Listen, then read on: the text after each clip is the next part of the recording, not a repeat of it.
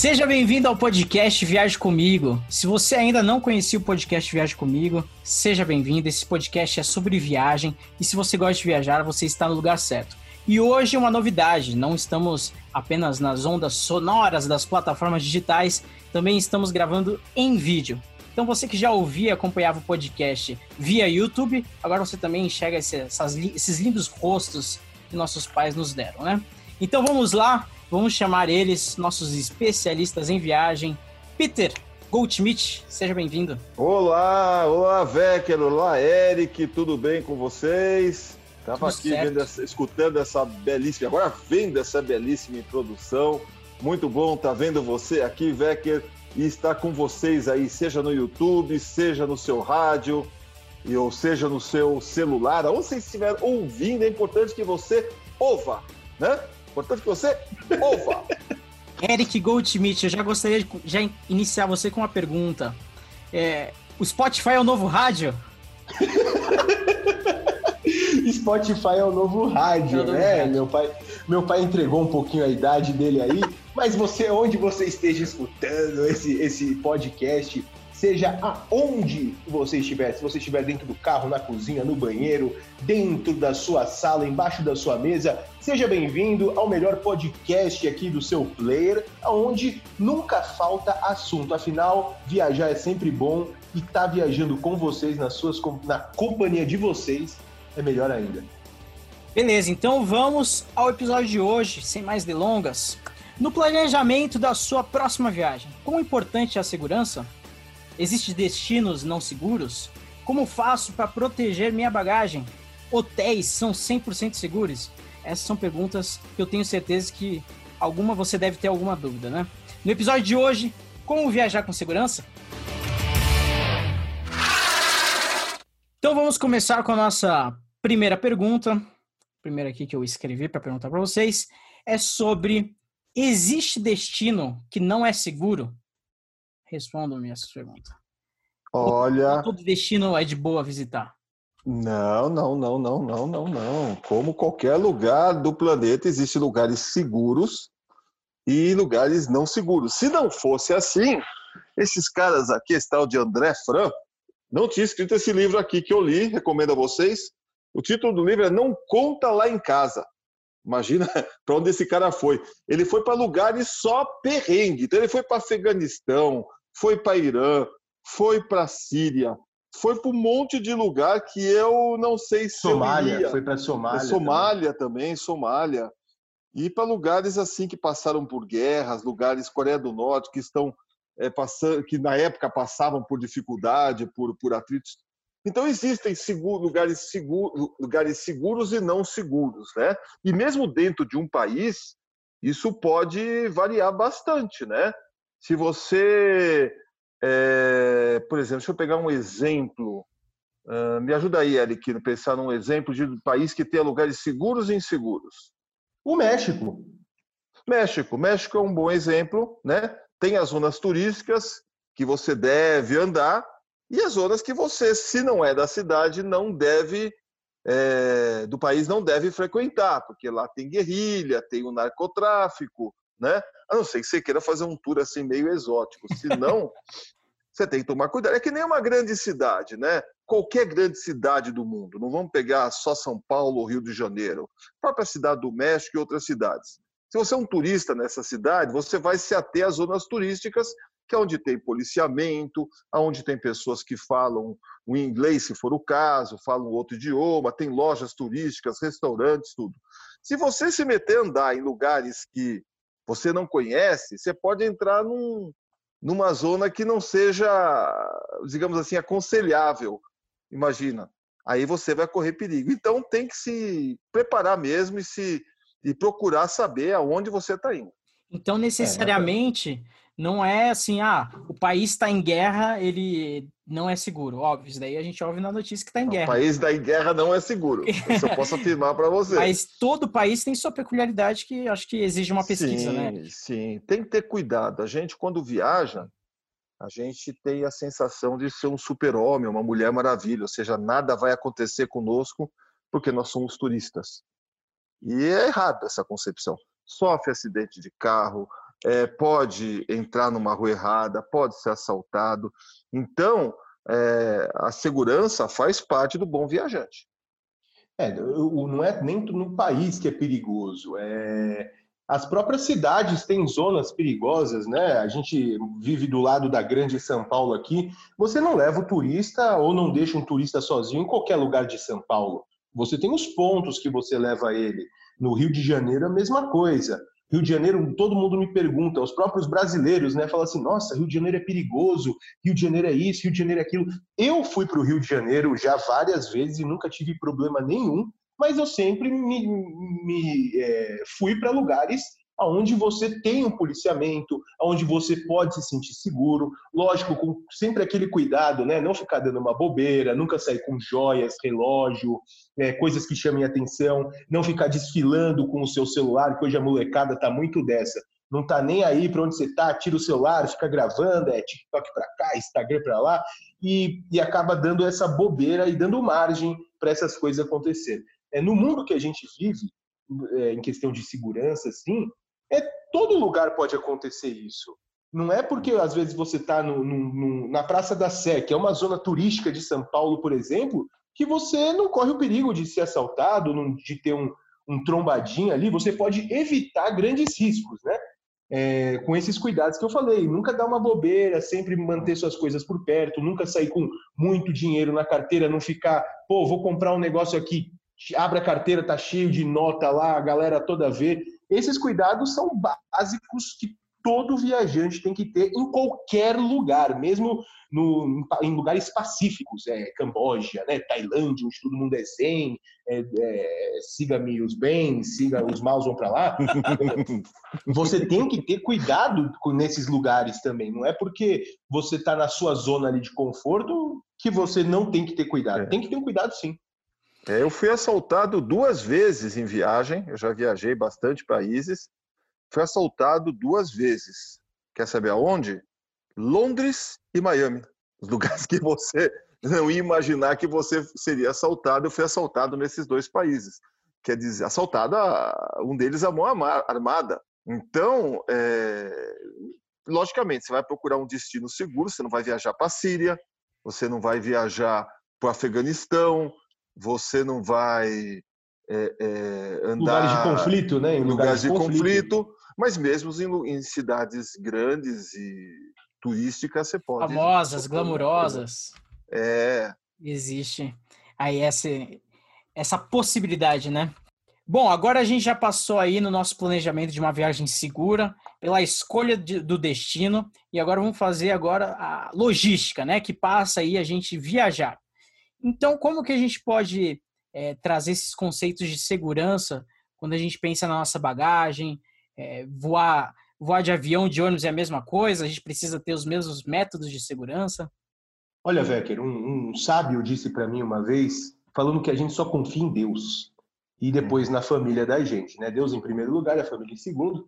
Então, eu não confio minha bagagem é, em lugar nenhum, seja no avião, seja é, para um, um táxi, seja num hotel, eu não confio mesmo. Eu sempre levo meu cadeado de bagagem, sempre tranco, mesmo durante o voo. Eu sempre eu tenho minhas coisas ali, tenho minha necessaire, sempre levo dinheiro em espécie, tenho meus cartões, meu passaporte, que é um documento também que você tem que tomar super cuidado quando você viaja. E eu deixo tudo dentro da mochila enquanto eu estou no avião, por exemplo, voo de 10, 12 horas, eu deixo na mochila e tranco a mochila a mochila sempre está lá com outras bagagens, outras pessoas mexem no bagageiro e sempre tem alguém, alguém que quer dar uma despertinho, uma pessoa um, um desgraçado mesmo, né? Um, um lazarento, vamos dizer assim, que vai querer que, que vai querer prejudicar alguém. Então, eu, eu sempre tenho o conselho: não confie em ninguém, a não ser que você conheça essa pessoa mesmo, é, e sempre leve um cadeado com você. Um bacana é aqueles cadeados que tem os códigos de senha, que daí você não tem que se preocupar com chave, não tem que se preocupar com nada, você consegue facilmente, só você consegue abrir. E o legal é que esses cadeados, tem uns cadeados, meu pai pode me ajudar, que eles são autorizados pelas, vamos dizer assim, pelos órgãos de segurança dos aeroportos. aonde só esse pessoal tem a chave do cadeado para uma inspeção, que é no caso dos Estados é Unidos. O, é o cadeado TSA, né? É o TSA, né? TSA, que existe uma chave padrão que as alfândegas podem abrir esse cadeado sem arrebentar o cadeado. Então, esse é, um, esse é um cadeado que eu uso e, e quando, por, por, exemplo, minha bagagem já foi revistada quando eu cheguei nos Estados Unidos. Eu abri ela, pá, tava lá uma cartinha que minha bagagem tinha sido aberta, papapá, inspecionada, e meu cadeado estava inteiro. Eu fiquei com meu cadeado a viagem inteira. Já o pessoal que estava com aquele cadeado pado, né, sem fazer propaganda aí, uhum. mas aquele, aqueles cadeados tradicionais de portão, que dá para usar também, esses cadeados são arrebentados e aí não tem mais volta. Você fica a viagem inteira sem o cadeado mas eu sempre levo cadeados e sempre tranco minha mala e minha mochila durante as viagens. Essa dica do Eric é boa, é, porque não só a mala que vai despachada, a mala que vai embaixo do avião, essa tem que ter o cadeado, tá? E outra coisa, ele não deve pôr nada de valor nessas malas que vão embaixo do avião. As Essas despachadas. são as mais sujeitas, as despachadas, que são as mais sujeitas a ser roubadas. Que, que eu falo valor? Joias, dinheiro, cartão de crédito, laptop, câmera, celular. Tudo isso tem que ir nas bagagem, na bagagem de mão. E é essa bagagem de mão que o Eric está falando que também a gente usa cadeado mesmo dentro do avião. Né? Porque você dorme às vezes no avião. Você dorme oito horas, às vezes seis horas. Se você tem gente que pega no sono, o avião nem decola já pega no sono. Então, não deixe o passaporte ou o dinheiro num bolso aqui em cima que alguém possa passar e levar. Se você for ficar com o passaporte com você, ponha num bolso fechado com zíper, ou ponha na sua mala de mão e tranque com, os, com o cadeado, que aí você vai ficar seguro. Isso é muito importante. E, lógico, tomar cuidado com a sua bagagem o tempo todo. Né? Vai comer no aeroporto, vai tomar um café, vai. Não importa o que você fizer, você vai ter a sua mala sempre do seu lado. Ah, estou com sono, vou ter que dormir no aeroporto, dorme em cima da mala. Porque Exatamente. se não fizer isso, existe uma grande.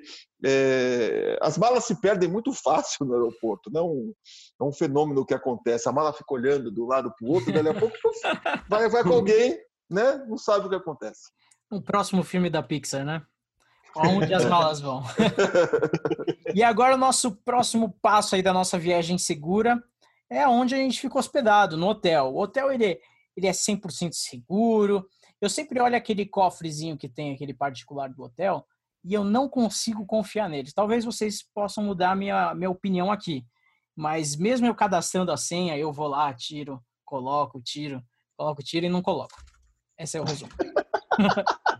é o ritual. É. Olha, eu pessoalmente, eu sou muito atrapalhado e eu não, não coloco porque eu esqueço passo a passo, eu não sei abrir de novo, tem que chamar alguém, é, então eu não coloco. O que, que eu faço? É, inclusive, se alguém pretende me roubar, vai ficar sabendo agora que eu vou dizer, né? Eu, eu deixo tudo dentro da mala, trancado dentro do carro, do quarto. Não deixo também assim exposto em cima das roupas e das cuecas limpas, mas eu tranco minha mala quando eu chego no quarto. Quando eu, toda vez que eu saio, quer dizer, toda vez que eu saio do quarto, eu tranco minha mala, seja para tomar um café da manhã, seja para passar o dia fora, seja para um jantar, eu deixo minha mala trancada. É, tá certo. É porque tem muita gente que entra no quarto e acha que o quarto está seguro. Pô, você está cercado de seres humanos, né? Tem gente boa e tem gente ruim. Então, os, hotel, os, os cofres de hotel são seguros. Normalmente, quem tem a senha para abrir esse cofre numa emergência é o gerente do hotel. Então, se o cofre foi aberto, se alguma coisa sumiu de dentro do cofre, é alguém ligado ao gerente. Tem um esqueminha com o gerente. Né? É, então, normalmente você coloca as coisas dentro do cofre ele é seguro. O que você não pode fazer é esquecer quando você for arrumar suas malas, estiver atrasado para o aeroporto, esquecer seu passaporte ou seu, o dinheiro dentro do, do cofre do hotel. Tem uma amiga que esqueceu, teve que voltar 500 quilômetros de táxi para poder buscar o dinheiro dela e o passaporte dela. É... Além disso, no quarto, eu deixo minha mala sempre trancada. Eu, quando vou tomar café ou vou sair, mesmo que for para ficar cinco minutos fora do quarto, eu vou lá, tranco minha mala, eu uso aquelas malas em que é, você coloca o cadeado, é, ela tem uma tranca na própria mala, um segredo na própria mala. Porque se a sua mala, ele, mesmo trancado, ele corre com o zíper, perigas alguém roubar a si mesmo, entendeu?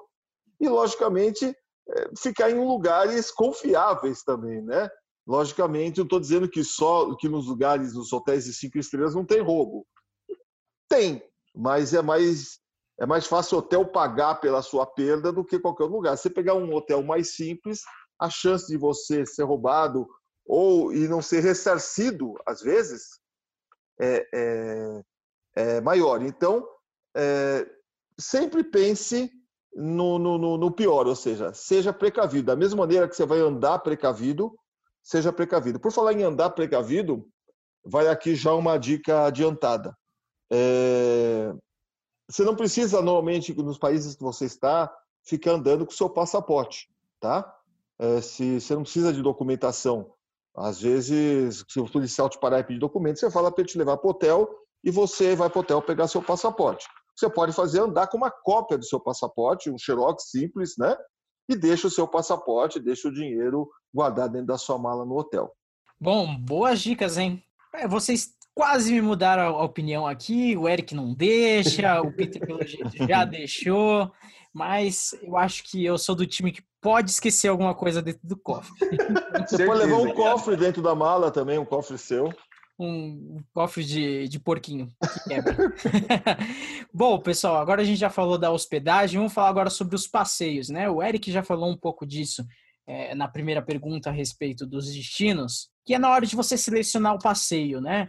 Existe algum, algum tipo de pesquisa que nós viajantes precisamos fazer antes para saber se aquele passeio ele é um passeio seguro, ver algum tipo de avaliação? como que a gente pode fazer um passeio assim com segurança? Olha, depende da viagem, né? Se você está fazendo uma viagem com uma agência de turismo ou contratando um serviço de turismo no local, você logicamente vê é, agência que você está contratando os serviços, né? É, pois vamos pegar, por exemplo, o Peru. O Peru é um lugar que tem excelência de turismo né? agências, hotéis, guias, maravilhoso. Mas se você quiser economizar, economizar, economizar, você pode pegar uma dessas portinhas de roubada, onde os caras não têm tanta preocupação que você é, esteja confortável. Você vai pegar uma van ruim, uma van velha, um motorista de segunda classe, você entendeu? Então, é muito importante você escolher. Se você estiver viajando por conta própria, estiver num carro alugado, estiver caminhando pela rua, tudo, sim, aí o seu cuidado tem que ser redobrado.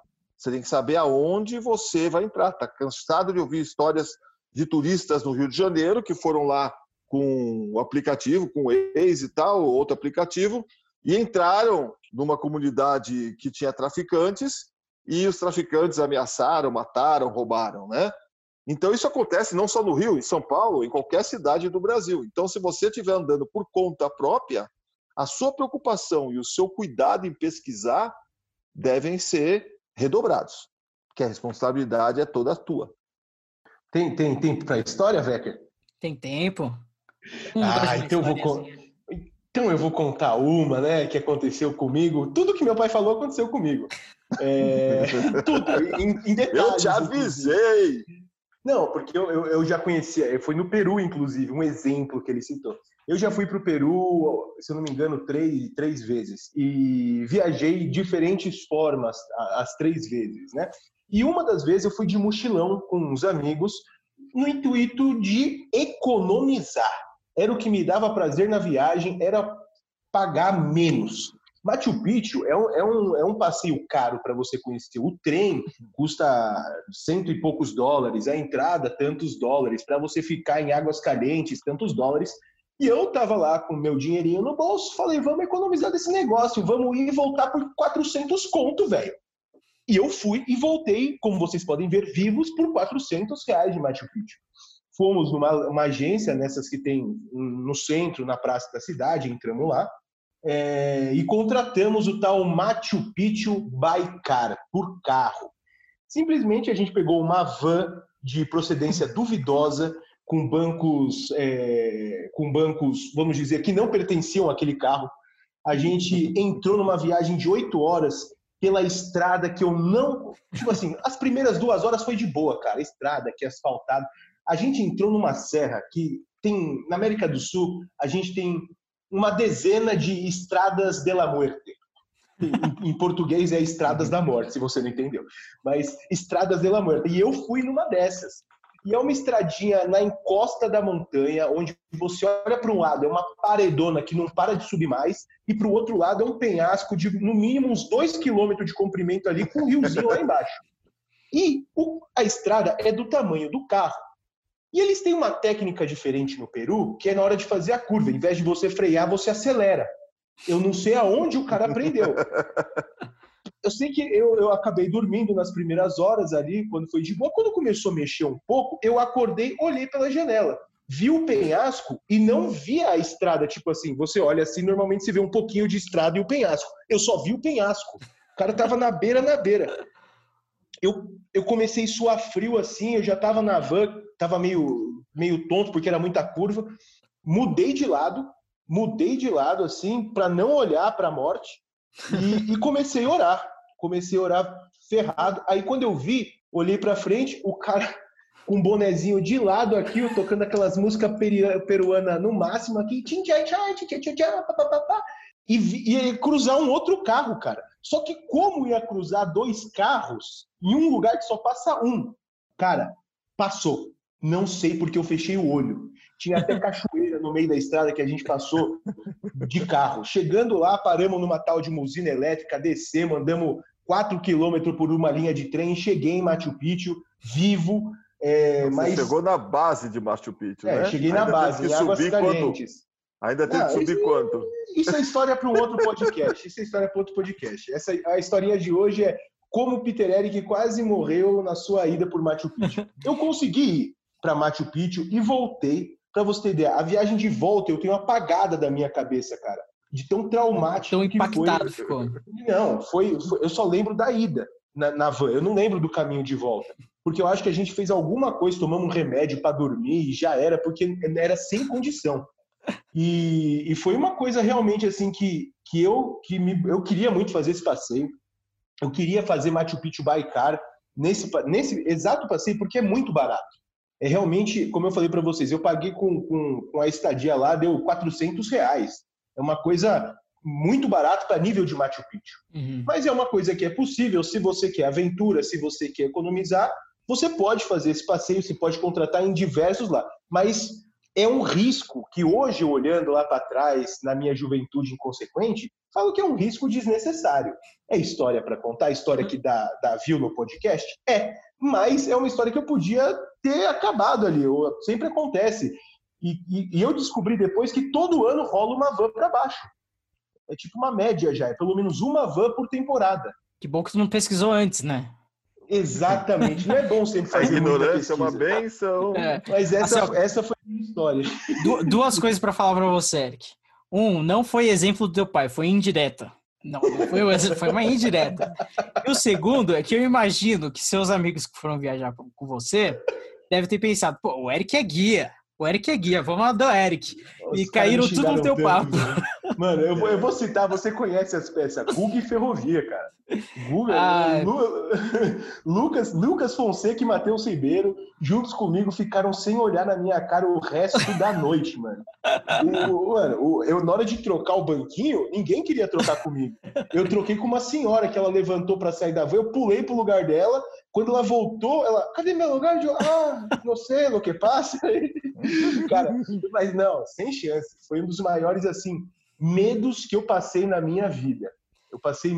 Esse foi, eu acho que, o maior, tipo assim, passeio que eu fiz com medo na minha vida, que eu não achei que ia ser o fim, que ia acontecer, alguma coisa, mas eu fiquei com. Temeu, temeu. Assim, aqui, ó, segurei. Segurei. Agora vamos para a nossa última pergunta, que é sobre como a gente pode viajar com segurança e sem comprometer a nossa saúde, né? Porque às vezes a gente viaja para alguns locais, a gente acha que pode comer tudo e aqui a gente não vai passar mal. E agora a gente está em, em tempos aí de pandemia do, do coronavírus também. Como que a gente pode viajar de forma segura aí para não afetar a nossa saúde? Bom, É, a segurança alimentar e, e a sua saúde é muito importante durante a viagem, porque sem ela você não vai aproveitar nada na viagem, né? Antes de falar sobre isso, eu quero te dar um conselho. Viaje sempre com seguro viagem. Não importa onde você compra, se é do seu cartão de crédito, se é de uma seguradora, se comprou de uma agência, você deve, não tem opção, deve viajar com seguro viagem. Porque o seguro cobre ou vai te ajudar a superar qualquer perrengue que aconteça, seja alimentar, seja um acidente, seja um tombo, você vai ter um médico, vai ter uma assistência, vai ter alguém que fale com você no seu idioma e vai te ajudar a superar. Então não pense que é, seguro viagem é opção. Não, seguro viagem é uma necessidade. Eu não estou ganhando aqui de ninguém que vende seguro viagem, viu? É uma necessidade, porque eu já passei por muitos perrengues e foi muito bom ter contado com o pessoal de seguradora de viagem. É, sobre a saúde, eu gosto de experimentar as coisas dos países que eu vou, a culinária, por exemplo. Mas eu escolho aonde eu vou experimentar, entendeu? Tem gente que não, que já se arrisca, vai comer qualquer coisa na rua. É, eu não, não, costumo comer na rua, não. Eu procuro um restaurante, procuro um hotel, procuro uma lanchonete mais assim, com uma cara melhor, né? E também vejo o que eu vou comer. Porque não é só questão de limpeza, é questão também do, de, de, de... Cuidado mesmo é, na hora de não, preparar não, o alimento, né? Tudo isso. Mas não é só isso, às vezes é questão de tempero. Você não está acostumado a um determinado tipo de tempero. Uma coisa é você comer um negocinho assim, experimentar. Eu experimentei na Tailândia, Tailândia ou Vietnã? Agora não lembro. Da Tailândia, eu experimentei lesma, experimentei aranha, experimentei é, gafanhoto, né? Eu não comi um prato locais. de gafanhoto, né? Iguarias locais. Eu experimentei um, ai que gostoso, né? Ou que, que ruim. Crocante. Que crocante eram. Mas eu não vou mexer a cara com aquele negócio, né? Então, em todo lugar você tem que ter, escolher aonde e o que comer. No Peru, por exemplo, hoje a gente está falando bastante do Peru, Peru você tem o problema da altitude.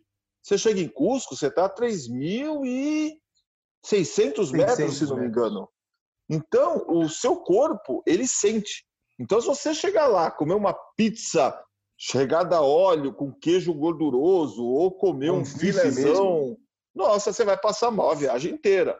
Então, o primeiro dia você tem que comer bem leve, um sanduichinho sem muito tempero, né, um, tomar um suquinho, tal, para no segundo dia você é, se arriscar um pouquinho mais.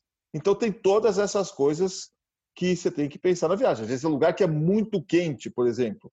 Né?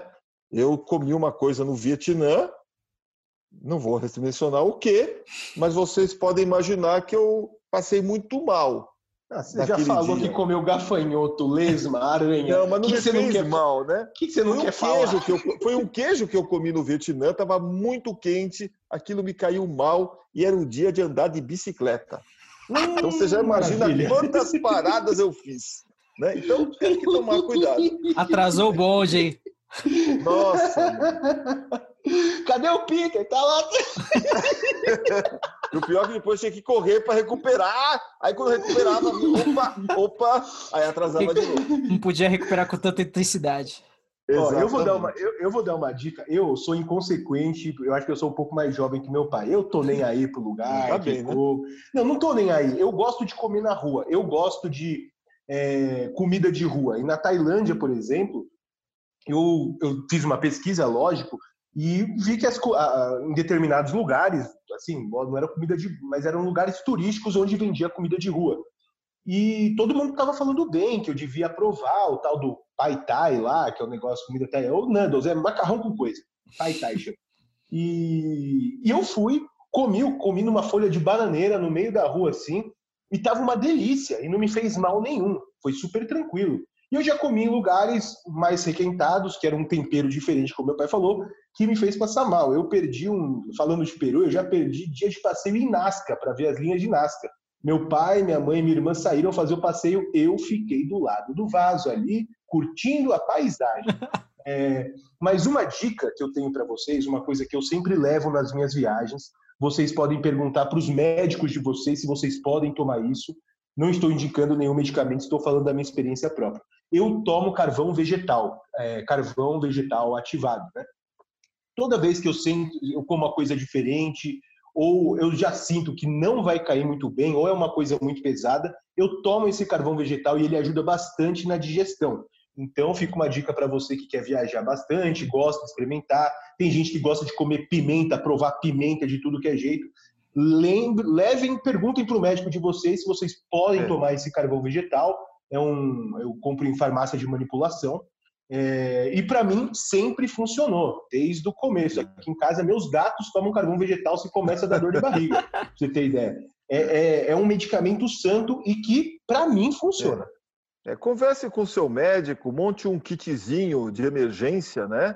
É, isso é bacana. É, para sua saúde e leve sempre nas suas viagens esse kitzinho, porque às vezes você está em lugar que não tem uma farmácia, às vezes você está em um lugar ou numa hora que a farmácia está fechada, ou você está num país que você não fala idioma, é, então você vai ter que confiar na sua mímica e e que o cara entendeu tua mímica. É, e às vezes Esperar que não venha nada determinado... é, E às vezes você não pode comprar determinados medicamentos em alguns países. Uhum. Então, converse com seu médico, faz um kit, faça uma bolsinha e ponha na sua mala e depois põe na sua mochila para quando você viajar. E a respeito do, do coronavírus, a gente percebe aí que já existe um movimento, o pessoal já tem saído um pouquinho mais para viajar com um pouco de responsabilidade, hotéis com capacidades reduzidas. O que, que o pessoal pode fazer aí para redobrar aí a atenção nessa questão da segurança? Hoje ainda viajar não está 100% seguro em relação ao tema Covid, né? Mas se eu li uma reportagem hoje muito interessante que ela deu algumas dicas, eu vou repassar aqui para vocês. Se você for viajar, tente viajar para algum lugar perto, aonde você possa ir de carro onde você possa se isolar ali naquele momento. É, se for ficar num hotel, tenha o máximo de cuidado possível nas áreas comuns. Sempre use máscara. É, na, na, verdade, eu, eu acho até meio sem graça você ficar em hotel hoje, porque, por exemplo, o mais legal de hotel é café da manhã. E os cafés da manhã não estão funcionando mais, eles estão levando tudo higienizado no seu quarto. Então, você já não tem mais aquela experiência de buffet. Na verdade, acho que quase todos os buffets assim de hotéis, resorts, ainda não estão funcionando. Se estão funcionando, tem horários estipulados para cada hóspede, para não existir aglomeração. Mas se for, prefira talvez uma agora no momento, né? Prefira um, uma casa alugada ou uma pousada de charme ou um, Airbnb, onde você possa ficar mais isolado. Na hora de sair na rua, eu sei que é chato, mas use máscara. Só tire a máscara na hora de tomar uma água ou de você comer. Eu acho que essa é uma das maiores dicas que a gente pode fazer, usar máscara o tempo todo. É, tente visitar os lugares ou viajar fora dos horários de pico, ou seja, não viajem no fim de semana para a praia, não viajem num feriado para a praia. Se, beleza, se você tem só o fim de semana, vai no fim de semana X, assim, sabe? que não tenha um feriado prolongado ou que não seja um feriado na cidade que você vá.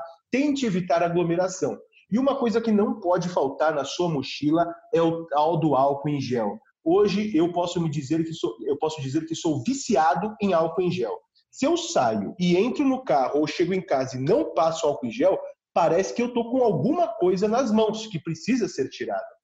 É uma coisa que eu acho que muita gente já deve estar sentindo também, mas é muito importante a gente usar o álcool em gel o tempo todo. Pô, você não vai cumprimentar o cara? Cumprimenta, pega. É... Aqui em casa, por exemplo, eu estou higienizando todas as compras. Eu não, minha mãe, né? Que eu faço as compras, minha mãe higieniza. Mas a gente está tendo um cuidado bem grande. E eu acho que todo mundo tem que ter esse cuidado também, inclusive quando está viajando. A gente sabe que é bem difícil ficar sete meses em casa, oito meses em casa, esse tempo todo, todas as informações, notícia disso, notícia daquilo. Mas, pessoal, tomem muito cuidado. Se for sair de casa, vou repetir: use máscara, evite aglomerações, não fique, não, não vá, por exemplo, você vai para a praia, tenta encontrar uma praia mais isolada, não precisa ir naquela praia que bomba, não precisa ficar naquelas grandes barracas, tenta o seu lugar na areia, vai para o mar num lugar que tem menos gente, eu sei que não, todo, muita gente não consegue fazer isso, né? Mas tente, pelo menos tente. que você vai estar tá protegendo você mesmo, vai estar tá protegendo sua família e vai estar tá protegendo outras pessoas, seu próximo, pessoas que você nem conhece. E isso também é legal você proteger as pessoas do lugar que você está visitando, né? Não e lógico, se você tiver algum sintoma, não saia de casa, não vá dar um rolezinho. Se você está gripadinho, não vá para a praia curtir a praia. Você está colocando outras pessoas que nem te conhecem em risco. Então, tome esse cuidado. Ainda não é ideal viajar agora, né? A gente sempre aconselha as pessoas estarem planejando suas viagens a partir de 2021, que a gente já vai ter protocolos de segurança mais eficazes e vai ter mais realidades concretas no mundo. Mas se você não aguenta mais, faça isso, se proteja. Avião, a mesma coisa, gente. Entrou no avião, não é para tirar máscara. As companhias aéreas fez assim, né? Elas não separaram o assento mas tirar o serviço de bordo. Então, o, o, não, você não vai beber nada, você não vai fazer nada. Não vá no banheiro, por exemplo, do avião. Tente não ir. Se for uma viagem longa, tudo bem. Mas vá de máscara, use o álcool em gel. Eu faço muitos comentários no YouTube para o pessoal que a gente lançou um vídeo, tipo, é, para as primeiras pessoas que vão viajar de avião pela primeira vez, as pessoas que vão viajar de avião pela primeira vez. É, muita gente pergunta, é seguro? Como é que eu faço? Eu falei, gente, é máscara e álcool em gel à vontade. Open de álcool em gel. Pegou na maçaneta, álcool em gel. Encostou na janelinha, um álcool em gel. Não dá margem para azar. É... Eu acho que é isso, né, pai? Tem alguma coisa para completar? Não, foi perfeito. Só uma coisa, meditando álcool em gel, não acenda um fósforo, por favor, tá? Mas eu acho que você foi perfeito aí, falou tudo. Lógico todo mundo tem que ter consciência, pensar em si e pensar principalmente no outro que está do seu lado, né? É isso aí. Bom, pessoal, o episódio de hoje, como sempre, só as dicas top. E hoje a gente teve essa experiência diferente aí de gravar o nosso podcast em vídeo. Então, se você gostou e está assistindo aqui no YouTube, dá um like aí, se inscreve no canal do Viagem Comigo. Olha aí, ó, tô fazendo serviço aí, Eric. Se inscreve, é dá like, sininho, para não perder ah, os, os, novos vídeos. E também hum. tem os vídeos das viagens, né? A gente comentou aqui bastante do Peru. Acredito, Eric, que tenha esse conteúdo também no, aqui no canal do Viagem Comigo, né? Cara, tem todos esses destinos que a gente citou, Camboja, Vietnã. Se você quer ver meu pai comendo uma lesma, é só acessar o YouTube. Se você quer ver as linhas de Nazca, quer conhecer Machu Picchu, Rio de Janeiro, São Paulo, Londres, cidades que nós citamos aqui, todos esses vídeos estão disponíveis no nosso canal do YouTube aqui, aonde você está assistindo. Então é só você ali na barra de pesquisar, colocar o lugar que você quer, escrever viagem comigo do lado, que você vai conhecer esse destino junto com a gente. E eu já faço um pedido para vocês, compartilhem esse vídeo, esse podcast ou qualquer vídeo do Viagem Comigo que você gostar, compartilhe com quem gosta de viajar. Que o nosso objetivo é fazer o Viagem Comigo crescer, crescer, crescer, cada vez dar mais dicas de viagem para vocês e ajudar vocês a viajar melhor. E você que acompanhou esse, esse programa pelo podcast, por áudio, dê uma passadinha no canal do Viagem Comigo, né? Como o Eric falou. E também, toda semana aqui, nós estamos sempre com podcast novo. É, já tem vários publicados e toda semana a gente vai lançar uma novidade para vocês. Falando de Brasil, falando de destinos, falando de temas ligados à viagem. É isso aí, gente. O podcast Viagem Comigo é um oferecimento da Gold Trip a sua agência de viagens. Pensou em viajar? É só chamar o pessoal da Gold Trip para te ajudar. Qual é o site, Eric?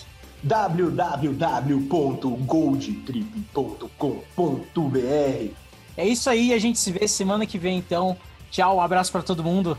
Um abraço, tchau, tchau. Tchau, tchau. Boa viagem pro espaço aí, Vecker. Um beijo pra tchau, você. Tchau, Vecker. Valeu.